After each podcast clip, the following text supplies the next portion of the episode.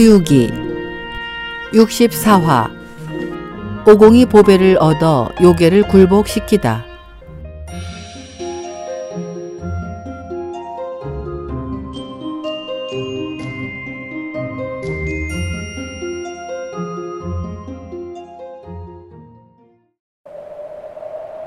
지난 시간 금각을 피해 몸을 피한 오공은 이대로 도망치고 만 걸까요? 한편 오공을 뒤쫓던 금각이 동굴 어귀에 다다르니 도처에 부하들의 시체가 가득하고 졸개들의 그림자라곤 찾아볼 수 없었습니다. 아, 기막히고 가슴 아프도다. 이리도 비통할 수 있을까? 금각은 마음을 달래며 홀로 동굴 속에 멍하니 앉아 있다. 칠성검을 돌상 앞에 세워놓고 부채를 목덜미에 꽂은 채 돌상 위에 엎드려 홍건히 잠이 들었습니다. 한편 한시바삐 삼장을 구하고픈 오공은 정병을 허리춤에 단단히 찔러 넣고 조심조심 동굴 안으로 들어갔습니다. 금각이 돌상에 엎드려 쿨쿨 자고 있는 모습에 오공은 살그머니 다가가 팥조선을 와락 뽑아들기 무섭게 몸을 돌려 동굴 밖으로 달아났습니다. 그런데 부채자루가 금각의 머리칼을 걸어 당기는 바람에 금각은 잠에서 깨어나고 부채를 도둑 맞은 것을 알아챈 그는 칠성검을 들고 급히 뒤쫓아 갔습니다. 머리끝까지 화가 치민 금각은 물러설 수 없는 마음속 오기가 활활 타올라 악에 치받쳐 오공에게 소리쳤습니다. 야, 이 망나니 대장놈아! 네가 이제 죽을 날이 멀지 않았구나. 난 내 놈을 절대 용서할 수가 없다고. 어서 내 보물들을 내놓지 못하겠느냐? 야, 이 눈치코치 없는 바보 멍텅구리 같으니라고. 이 손대성 어르신께 덤빌 테면 덤벼보라고. 너 달걀로 바위를 깨본 적 있더냐? 어? 보검과 철봉이 맞부딪히면서 두 사람은 더욱 전력 투구를 다해 있는 힘껏 싸웠습니다. 날이 어두워질 때까지 싸워도 좀처럼 승부가 나질 않고 당승을 위한 보필이요 영산으로 참부를 가기 위한 것이었기에 더욱 날카로워지는 오공의 공격이 덜컥 겁난 금각은 암룡산으로 도망쳐 숨어버리고 말았습니다. 오공은 그제야 연화동으로 돌아와 삼장과 팔개와 오적의 결박을 풀어 주었습니다. 헝헝, 요괴 놈은 어디로 간 게야? 은각은 이 호리병에 담겨 다 녹아버렸을 테고 금각은 나하고 한바탕 싸웠었는데 견디기가 어려워지자 암룡산으로 도망가 버렸지. 굴 속에 있던 작은 요괴들은 모조리 처치해버리고 이제야 이렇게 구하게 된 것이다. 아이고 오공아 정말 수고가 많았구나. 스승님, 물론 수고야 좀 했습지요. 태들보에 매달려 죽을 고생을 좀 하셨겠지만 저 오공은 한시도 발붙일 틈 없이 역졸보다 더 바삐 뛰어다녔어야 했거든요. 어쨌거나 요괴의 보물을 훔쳐낸 덕에 그놈을 물리칠 수 있었답니다. 형, 그 호리병을 좀 보여주지 않겠어? 이제 그 은각은 다 녹아버렸을 테니 말이야. 안 돼. 내가 갇혔다 나올 때처럼 실수를 쓸지도 모르니 조심해야 해. 절대로 열어선 안 된다. 모처럼 사제들은 즐거운 마음으로 동굴 속 재료들을 찾아내 배불리 먹고는 편안하게 하룻밤을 쉬었습니다. 한편 암룡산으로 도망간 금각은 그곳 요녀들에게 손행자가 저지른 일에 대해 낱낱이 들려주곤 외가의 힘을 빌어서 원수를 갚자며 다짐을 하였습니다. 바로 그때 대왕님, 산 너머에 계시는 외삼촌께서 병사들을 거느리고 오셨습니다.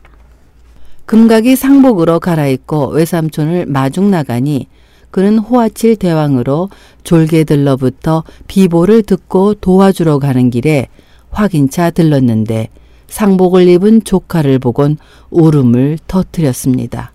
자초지종을 들은 아칠은 녹이 등등해져 부하들을 거느리고 바람을 타며 동북쪽으로 향했습니다. 한편 오공 일행은 아침밥을 든든히 먹고 길을 떠나려 하는 중에 난데없는 바람 소리가 들려 밖을 내다보니 한 무리의 요괴들이 서남쪽으로부터 몰려오고 있는 것을 보곤 깜짝 놀랐습니다. 얘들아, 얘들아, 요괴들이 또 원병을 끌고 오나 보다. 아, 오공아, 일을 어쩌면 좋으냐? 아, 스승님, 아무 일도 없을 테니 걱정 마십시오. 그저 그놈의 보배나 제게 있는 대로 다 주십시오. 팔개는 갈퀴를 들고 날 따라오도록 하고, 오정, 너는 스승님 곁에 남아 잘 보살펴 드리도록 해라. 문 밖으로 나와 보니 이미 요괴들이 진세를 벌이고 선두에는 아칠 대왕이 서 있었습니다. 이 무지막지한 원숭이놈! 내 놈이 감히 우리 가족들을 해치고 부하들도 수없이 죽이고 또 이 동굴까지 차지하고 있었단 말이냐? 내 목을 어서 내놓아라! 내 누이의 원수부터 갚아야겠다! 뭐라고 하는 것인지? 너도 잔말 말고 이 몽둥이 맛을 좀 보거라. 두 사람이 맞붙어 싸우기를 몇 차례 슬슬 기운이 다한 요괴는 도망치기 시작했고 그 뒤를 오공이 쫓으려 하자 금각이 막아 나섰습니다. 그러는 동안 다시 아칠이 돌아와 합세하니 이번엔 팔개가 막아 나서고 좀처럼 승부는 나지 않았습니다. 금각이 큰 소리로 명령을 내리니 모든 요괴들이 한꺼번에 팔개에게 달려들어 둘러쌌습니다. 안에 있던 삼장은 들려오는 고함 소리가 심상치 않자 오정을 불렀습니다. 얘야, 오정아, 너 잠시 밖에 나가 사형들의 승부가 어찌 되고 있나 보고 오너라. 오정은 분부대로 보장을 들고 뛰쳐나가서는 요괴들을 무찌르기 시작했습니다. 사태가 불리하게 돌아가자 아칠은 또다시 도망을 치려 하고 그걸 놓칠 리 없는 팔개는 갈키로 아칠의 뒤로 다가가 내리치니 쓰러진 아칠은 한 마리 여우일 뿐이었습니다. 외삼촌이 잘못된 것을 본 금각은 팔개에게 달려들어 보검으로 내리찍었고 팔개는 갈키로 막았습니다. 다시 오정이 다가와 보장으로 내리치니 금각은 그만 구름을 날려 남쪽으로 도망쳐 버리고 이를 놓칠 리 없는 오공은 군돈을 날려 공중으로 올라 정병을 꺼내든 채 소리쳐 불렀습니다. 금각대왕! 금각대왕! 금각은 자기 부하가 부르는 걸로 잘못 알고 고개 돌려 대답을 하였고 순간 정병 속으로 빨려 들어가고 말았습니다. 오공은 정병 입구에 첩지를 붙이고 하늘에서 떨어지는 칠성검을 집어 들었습니다. 형, 보검을 빼앗아 들었는데 요괴 놈은 안 베는 거야? 이젠 다 끝났다고. 내 이미 정병 속에 잡아넣었으니까. 모든 요괴들을 깨끗이 없애버린 새 제자들은 동굴 속으로 돌아와 삼장에게 아뢰었습니다. 요괴들이 말끔히 없어지고 산속이 깨끗해졌습니다. 이젠 스승님께서 말에 올라타시고 길을 떠나시도록 하시지요. 더없이 기쁜 마음으로 서쪽을 향해 길을 떠나는 이들 앞에 웬 장님이 달려나와 삼장의 말고삐를 거머쥐었습니다. 스님, 어디로 가시는 거요? 내 보물이나 돌려주시구려. 엥? 늙은 요괴가 보물을 찾으러 왔나 보네. 오공이 그 장님을 자세히 살펴보니 뜻밖에도 태상 노군이 아니겠어요? 노군께선 어디로 가시는 길이십니까?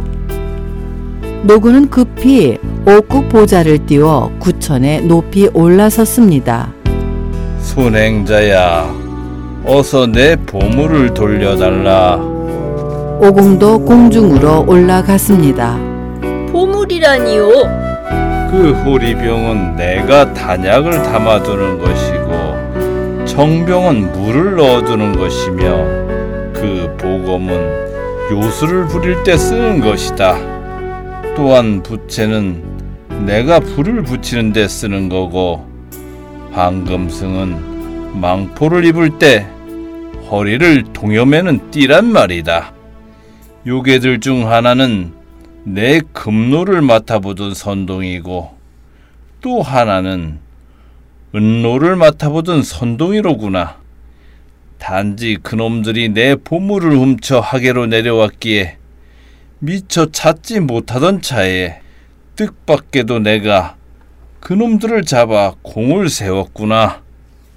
노구님도 참 어찌 부리는 선동들이 못된 짓을 하도록 그냥 내버려 두신 겁니까? 그러니 이건 제 집 식구를 잘 단속하지 못한 죄가 아니고 뭡니까? 음, 이것은 나와 상관없는 일.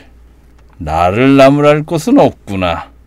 이건 남의 보살이 세 번씩이나 나를 찾아와 두 선동을 빌려 이곳에서 요괴 노릇을 하게 한 것이다. 그대들 사제가 진심으로 경을 가지러 가려는 것인가를 시험해 보려는 것이었다. 남의 보살도 정말 말이 아니로군. 애당초 날 구해주며 당승을 보호해 서천으로 경을 가지러 가라 할 적에 난 서천길이 험해 못 가겠다고 했었지. 그러자 보살은 길에서 위급한 일을 당하게 되면 자기가 직접 도와주겠다고 하지 않았던가? 그런데 오늘 도리어 요괴를 시켜 우리를 괴롭히다니. 이래서야 세상에 또 누가 그를 따르려 하겠는가? 오늘 노군이 몸소 찾아와 달라고 하지 않았다면 난 절대 이것을 내놓지 않았을 거야. 그렇다면 가져가시지요. 노군이 보물을 받아들고 호리병과 정병의 마개를 열고 두 줄기의 선기를 쏟들여 손으로 가리키자 그 선기는 삽시에 두 동자가 되어 노군을 좌우에 모시고 섰습니다. 뒤이어 천만 갈래 노을이 비키는가 싶더니 그들은 어느새 아득히 먼 도솔궁을 향해 곧장 사라져 갔습니다. 오공은 구름을 낮추어 태상노군이 보살에게 선동을 빌려주었다가 방금 보물까지 한대 찾아간 사실을 삼장에게 자세히 들려주었습니다. 삼장은 고마운 일이라고 거듭 감사의 뜻을 표하면서 앞으로 계속 나아가리라 마음 먹었습니다. 다시 길을 떠나는 이들 앞에 또 어떤 일이 생길까요? 다음 시간에 만나요.